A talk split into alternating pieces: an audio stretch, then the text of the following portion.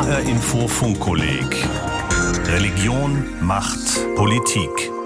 Seit fundamentalistische Glaubenskonzepte und islamistischer Terror die Weltreligion Islam in Misskredit zu bringen drohen, wird auch in Debatten in Deutschland der Islam oft als ein Reizthema empfunden. Dabei wird meist übersehen, viele Muslime leben ihren Glauben ganz unspektakulär und friedlich.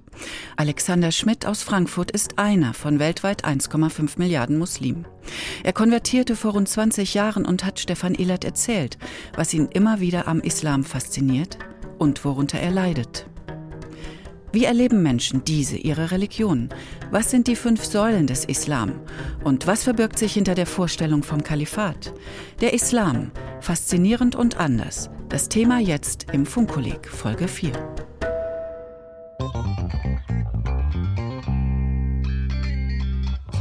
Was hat Allah, was Jesus nicht hat? Der Konvertit Alexander Schmidt und seine Geschichte. Es gibt bestimmte Orte, an denen man sich Gott näher fühlt, als vielleicht an anderen Orten. Genauso, wenn man bestimmten Menschen begegnet, dass man sich da Gott auch näher fühlt. Und eine schöne Moschee mit einer besonderen Ästhetik. Man trifft mit anderen Menschen zusammen mit der gleichen Intention und Gott anzubeten. Und das hilft einem ja auf jeden Fall auch in so eine in besondere Stimmung zu kommen. Also das ist so eine spirituelle Stimmung zu kommen. Alexander Schmidt zeigt mir seine Lieblingsmoschee in Frankfurt-Hausen. Ein üppig in grün und beige gekachelter Sakralbau mit Minarett, leider neben einer vielbefahrenen Straße. Die war zuerst da. Deutschlands Moscheen liegen selten auf repräsentativen Flächen oder in historischen Altstädten. Die Mehrheit der Muslime hat sich erst in den letzten Jahrzehnten hier angesiedelt. Ich habe früher hier im Studentenwohnheim nebenan gewohnt und deswegen bin ich hierher gegangen. Das Gebet, also egal wo man hingeht auf der Welt, ich kann mitbeten, auch wenn ich da niemanden kenne. Man sollte so oft wie möglich in die Moschee gehen, wenn man Zeit zu hat. Das Gebet muss man zur Moschee gehen, aber ansonsten betet man zu Hause oder auf der Arbeitsstelle oder sonst wo man ist. Alexander Schmidt versucht die Regeln einzuhalten, wann immer er kann, aber er ist nicht dogmatisch. Seine Arbeitsstelle ist die Universität Münster, wo er seinen Doktor in islamischer Theologie macht. Er ist mit einer Kollegin aus Marokko verheiratet, Vater zweier kleiner Kinder, heute 40 Jahre alt.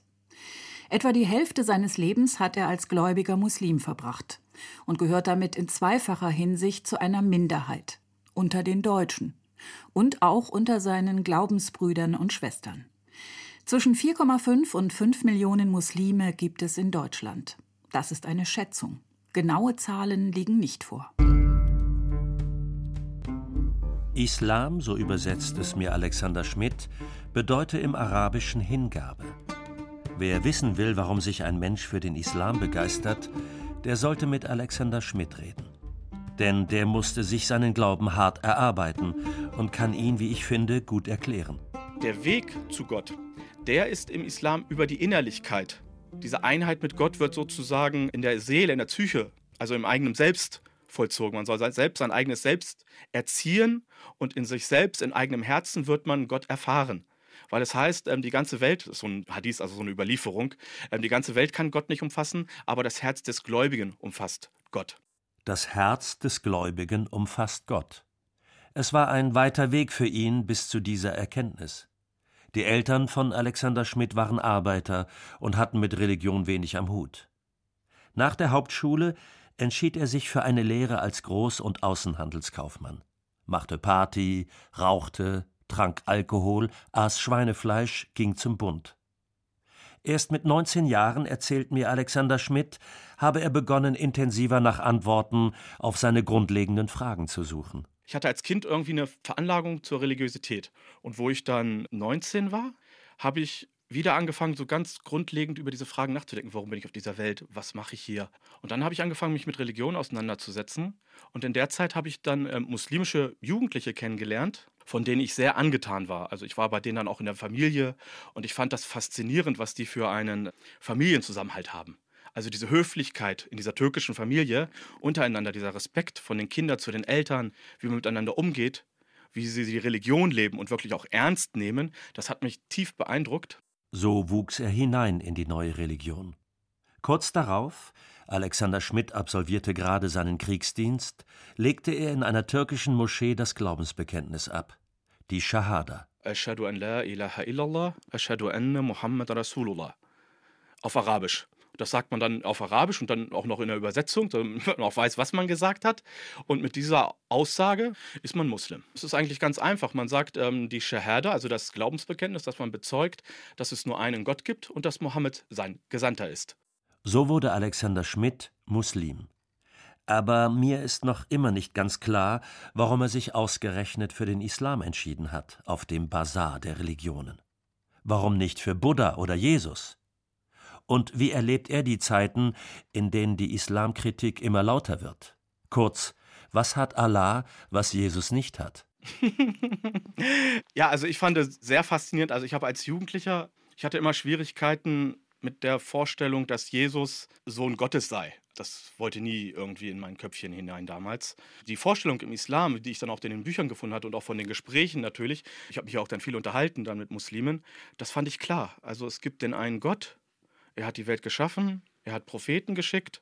Das ist klar. Also der Schwerpunkt liegt auf dem Ethischen, also sehr auf dem Handeln in dieser Religion. Ich fand das beeindruckend, aber was ich am meisten natürlich beeindruckend war, war natürlich die Lebendigkeit dieser gelebten Religion, also dass die Menschen diese Religion ernst nahmen.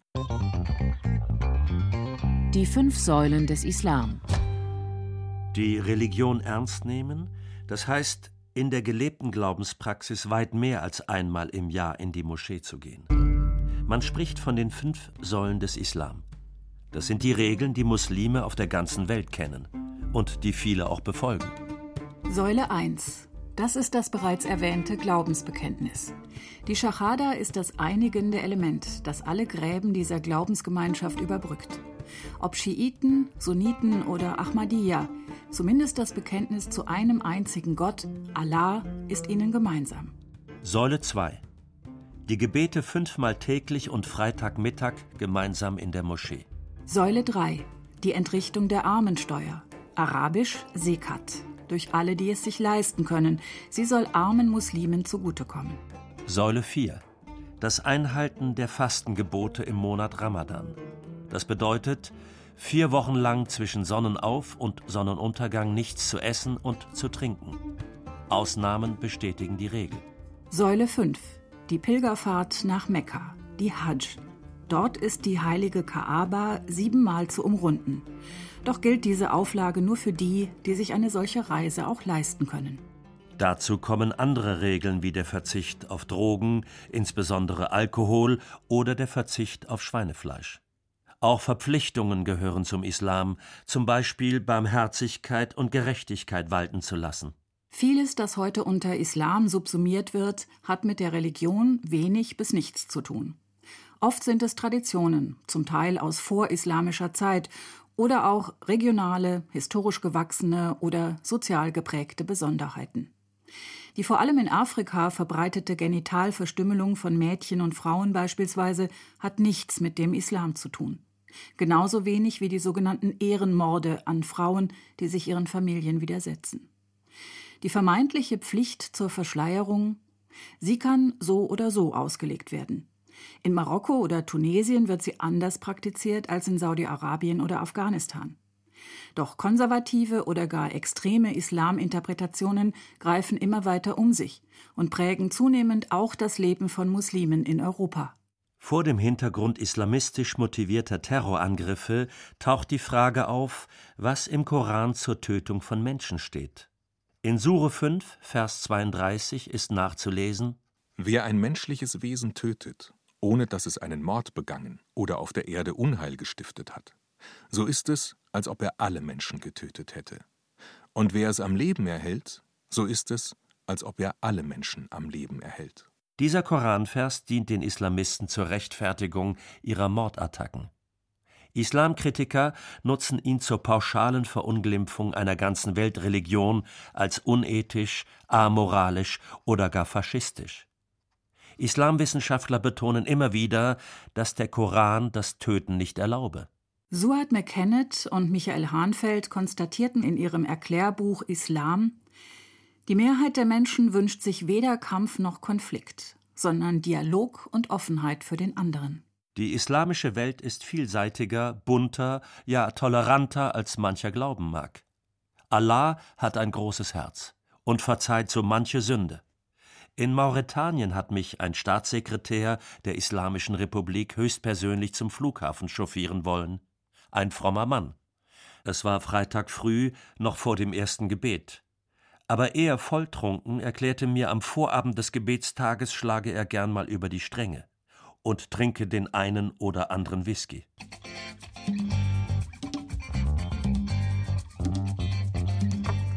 Den Islam gibt es nicht.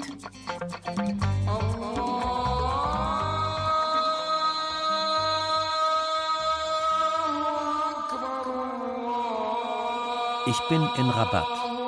Der Ruf zum Gebet, früh am Morgen, noch kein Verkehrslärm überlagert die Stimme aus dem Lautsprecher des Minaretts. Manche Nachbarn im Haus erheben sich, ich höre Schritte im Treppenhaus, wenn sie sich zur Moschee aufmachen. Eine beruhigende Gesetzmäßigkeit geht für mich von diesen Aufrufen zum Gebet aus. Fünfmal am Tag, jeden Tag. Die Erde dreht sich weiter. Bald geht die Sonne auf über Rabat, Algier, Kairo. Der Islam und seine Rituale.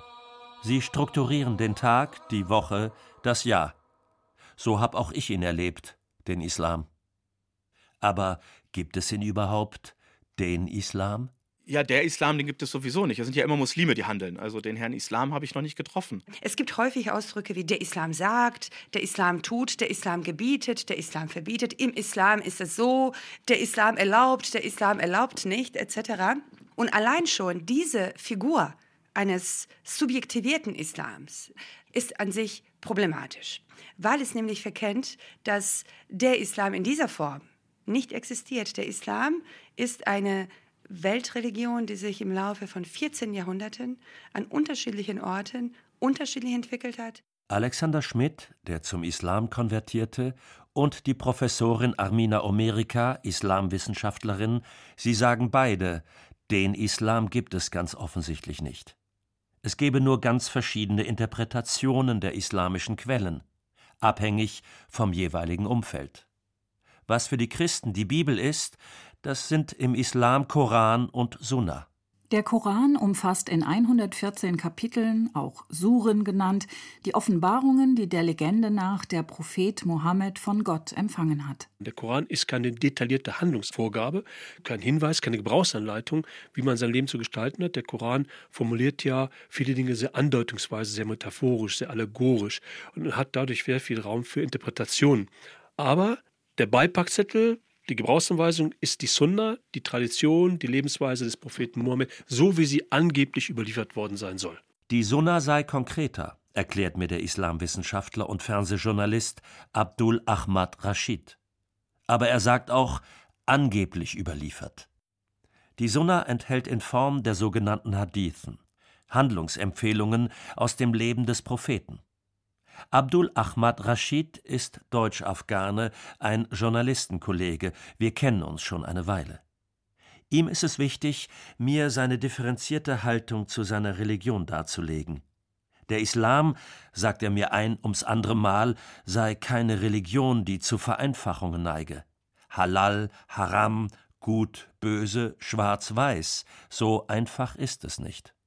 Der Islam ist eine sehr freiheitsorientierte Religion, Darum haben wir auch dieses Phänomen, wenn man fünf Muslime zu einer theologischen Frage befragt, man kriegt fünf verschiedene Antworten, weil es keine offizielle Interpretation gibt, weil eben der Islam eine sehr individuelle Religion ist. Jeder hat seinen eigenen Zugang und jeder kann im Grunde die Quellen des Islam, also den Koran und auch die Tradition des Propheten, die Sunna, für sich interpretieren. Es gibt im Islam weder einen Papst noch einen Zentralverband mit Deutungshoheit. Zwar gibt es in Deutschland mehrere islamische Verbände, wie zum Beispiel den Zentralrat der Muslime oder den Islamrat, aber in den vier großen und mehreren kleinen Verbänden ist nur eine Minderheit der deutschen Muslime organisiert. Neun von zehn Muslimen gehören keinem Verband an. Deshalb können auch diese Verbände nicht den Anspruch erheben, sie sprechen für die Mehrheit der Muslime in Deutschland. Abdul Ahmad Rashid ist ein Fass voller Geschichten, wenn es um das Thema Islam geht. Der 53-jährige Frankfurter gehört seit vielen Jahren der Redaktion Kirche und Leben des ZDF an. Er schreibt an einem Buch Islam praktisch über Dinge, von denen wir Nicht-Muslime meist keine Ahnung haben. Information statt Abschreckung hat er sich auf die Fahnen geschrieben. Ich will eigentlich den Leuten dadurch Einblick geben in so praktische Dinge, wie zum Beispiel, wie ist ein Gemeindeleben strukturiert. Meine Methode ist, dass ich immer gucke, wie ist das im Christentum und dann gucke, wie ist das im Islam? So der Vergleich. Frage zum Beispiel, wer ist ein Muslim? Was ist eine Moschee? Wer ist ein Imam? Was macht ein Imam den ganzen Tag? Ich gebe es nur mal ein Beispiel zum Ramadan. Da war ich in Frankfurt in einer Moschee und der zuständige Imam war an dem Tag nicht da. Und dann haben wir auf das Gebet gewartet und dann kam auf einmal der Koch, der in diesem Monat im Ramadan für die Muslime in der Moschee gekocht hat. Das ist ja so eine Praxis, dass dann abends das Essen umsonst verteilt wird. Und er zog sich dann das Gewand des Imams an und leitete das Gebet. Und das ist zum Beispiel so eine Vorstellung, die ist jetzt mal in der Kirche undenkbar, dass jetzt irgendwie einer aus der Küche kommt und jetzt da die Messe leitet oder die Predigt erhält.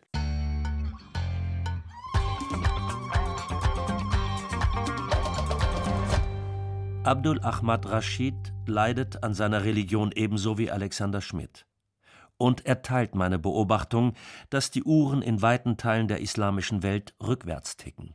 Die Menschen werden konservativer. Früher hätten manche im mystischen Sufismus ihr Heil gesucht, in Musik, Tanz und Trance. Heute stecke man Fünfjährige in historisierende Kaftane, um ein religiöses Statement abzugeben. Plötzlich begeistern sich Menschen für ein starres Regelkorsett in dem Frauen voll verschleiert sind und Musik Haram verboten ist. Man arbeitet mit einer Angstpädagogik, äh, eine sehr einfache Theologie, die sagt, also wer Gutes tut, der kommt in den Himmel, wer Schlechtes tut, der kommt in die Hölle. Damit arbeiten noch die Salafisten und die Salafisten nehmen im Grunde nur Versatzstücke dieses konservativen Islams, der von den Muslimbrüdern etabliert worden ist. Die haben nichts Neues erfunden und haben deshalb auch viel Erfolg bei Muslimen, weil viele Muslime sagen, naja, die Salafisten sind eigentlich die wahren Muslime. Die leben den Islam so, wie er eigentlich sein muss. Das ist etwas, das in den letzten 50, 60 Jahren stattgefunden hat, spätestens seit den 60ern. Natürlich auch die politischen Ereignisse durch bestimmte Traumata, durch den verlorenen Sechstagekrieg 1968, hat sich da in der islamischen Welt, besonders der arabisch-islamischen Welt, ein Minderwertigkeitskomplex entwickelt. Und wenn man nicht viel hat, was hat man? Man hat die Religion. Im Namen dieser Religion wird seit der Jahrtausendwende beispielloser Terror überall in der Welt verübt. Als politischer Journalist kommt man um das Thema Terror kaum noch herum. 2002 stand ich in der Rolle des Berichterstatters zum ersten und leider nicht zum letzten Mal selbst am Ort eines islamistischen Attentats vor den Ruinen des Hotels Paradise bei Mombasa in Kenia, in dem viele Israelis Urlaub machten. Ein Mann aus Tel Aviv erzählte mir dort, er habe seinen Söhnen Ferien im Frieden in Kenia schenken wollen, und nun waren seine Söhne tot. Boko Haram in Nigeria Al-Qaida und der IS als weltweit agierende Terrornetzwerke, der islamistische Terror wurde alltäglich, breitete sich aus nach Paris, Brüssel, Nizza und Berlin. Die ausgesprochene Drohung lautet, es soll ein Gottesstaat errichtet werden für alle Rechtgläubigen. Zuvor muss sich irgendetwas auch in den Köpfen einiger Muslime ausgebreitet haben. Die Muslime in ihrer Gesamtheit, sagt mir der Islamkundler und Journalist Abdul Ahmad Rashid, könnten sich aber nicht wegducken. Sie müssten sich fragen lassen, was ihre Religion mit den tödlichen Exzessen zu tun habe. Ich würde sagen, es sind die Muslime, die den Islam in ein schlechtes Licht drücken. Wenn wir beispielsweise an die Attentate in Paris im November 2016 denken. Das sind Leute, die sich auf den Islam berufen, auf Quellen, auf eine Theologie. Ob das jetzt ein Missbrauch ist oder ob die es falsch verstanden haben, ist, finde ich, erstmal sekundär. Aber sie bezeichnen sich als Muslime, sie nehmen Quellen, sie nehmen Versatzstücke des Islam, um damit brutale Taten, Verbrechen zu rechtfertigen. Also muss man doch erstmal diese Leute mal fragen, warum macht ihr das eigentlich? Und man kann nicht immer andere dafür verantwortlich machen und sagen, der Islam wird hier schlecht gemacht, in den Medien wird über den Islam gehetzt, das negative Islambild entsteht durch Medien, durch Politiker. Ich finde das teilweise wirklich unfair. Also die muslimische Gemeinschaft muss sich selber mal fragen, was ist in unserer Theologie, was ist in unseren Schriften, in unseren Quellen drin, was für solche Taten benutzt wird, missbraucht wird und was können wir eigentlich letztendlich tun, um den Islam vor diesem Missbrauch zu schützen. Das Kalifat, ein Hirngespinst oder eine künftige Herrschaftsform. Islamwissenschaftler wie Amina Omerika sind viel gefragte Leute dieser Tage. Denn der Islam stehe stärker im Fokus als andere Religionen, sagt die Juniorprofessorin für Ideengeschichte des Islam an der Goethe-Universität in Frankfurt. Sie forscht und lehrt am Institut für Studien der Kultur und Religion des Islam. Ich würde schon sagen, dass Religionen im 21. Jahrhundert in der Tat viel, viel attraktiver sind, als man sich das in, in, sagen wir mal so im 20. Jahrhundert vielleicht noch hätte vorstellen können, ja, als man noch dem klassischen modernistischen Paradigma folgte oder darin glaubte. Den Grund dafür sieht die Professorin in einem wachsenden Bedürfnis nach Orientierung in einer immer komplexer werdenden Welt. Vor allem der konservative Islam mit seinen Dogmen fülle hier eine Lücke. Es gibt halt eben auch so eine historische Entwicklung jetzt der letzten Jahrhunderte, wo das in der Tat passiert ist, wo man mit Islam in erster Linie rechtliche Normativität verbindet. Und da gibt es ganz klare Regeln. Was ist richtig, was ist falsch? Was ist verboten, was ist geboten, was ist empfohlen und so weiter. Das heißt, Antworten auf so viele Fragen des Alltags, die es Menschen einfacher machen, sich zu orientieren. Doch den einfachen Antworten auf Fragen der Religion misstraut Amina Omerika aus Prinzip. Die vielsprachige Professorin serviert Kekse, Kuchen und Kaffee und sagt, Gastfreundschaft werde an ihrem Institut großgeschrieben. Die streitbare Muslima, gebürtig in Bosnien, machte schon vor Jahren auf sich aufmerksam, als sie dem damaligen Bundesinnenminister Hans-Peter Friedrich von der CSU widersprach. Der hatte gesagt, der Islam gehöre nicht zu Deutschland. Ihre Erwiderung, der Minister habe keine Ahnung, wovon er rede. Spätestens seit der Anwerbung der Gastarbeiter in den 1960er Jahren gehöre der Islam zu Deutschland. Aber welcher Islam? Für die Islamwissenschaftlerin Amina Omerika ist genau diese Frage das, was den Islam für sie so reizvoll macht. Ihre Religion sah eine permanente intellektuelle Herausforderung. Die Wahrheit die sowieso schwer zu ergründen ist, sie ist, sie wird ausgehandelt im Diskurs, im wissenschaftlichen Diskurs, sie wird nicht festgesetzt als Dogma. Das heißt, es ist eine Frage der Debatte und man kann sich da einbringen und das Argument zählt und nicht die Autorität. Das ist das, was mich daran fasziniert hat.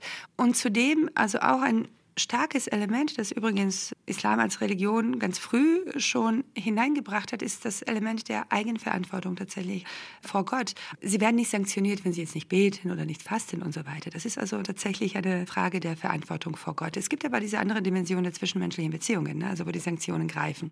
Auf einfache Antworten lässt sich die Islamkundlerin in unserem langen Gespräch nicht festlegen. Muslimische Identität und Spiritualität könne vieles bedeuten. Sie persönlich etwa erfahre Spiritualität beim Lesen eines englischen Gedichts ebenso wie beim Ruf des Muezzins oder beim Fasten im Ramadan. Die Kernfrage für Amina Omerika ist, welche Werte Muslime in der Tradition Mohammeds hochhalten wollten.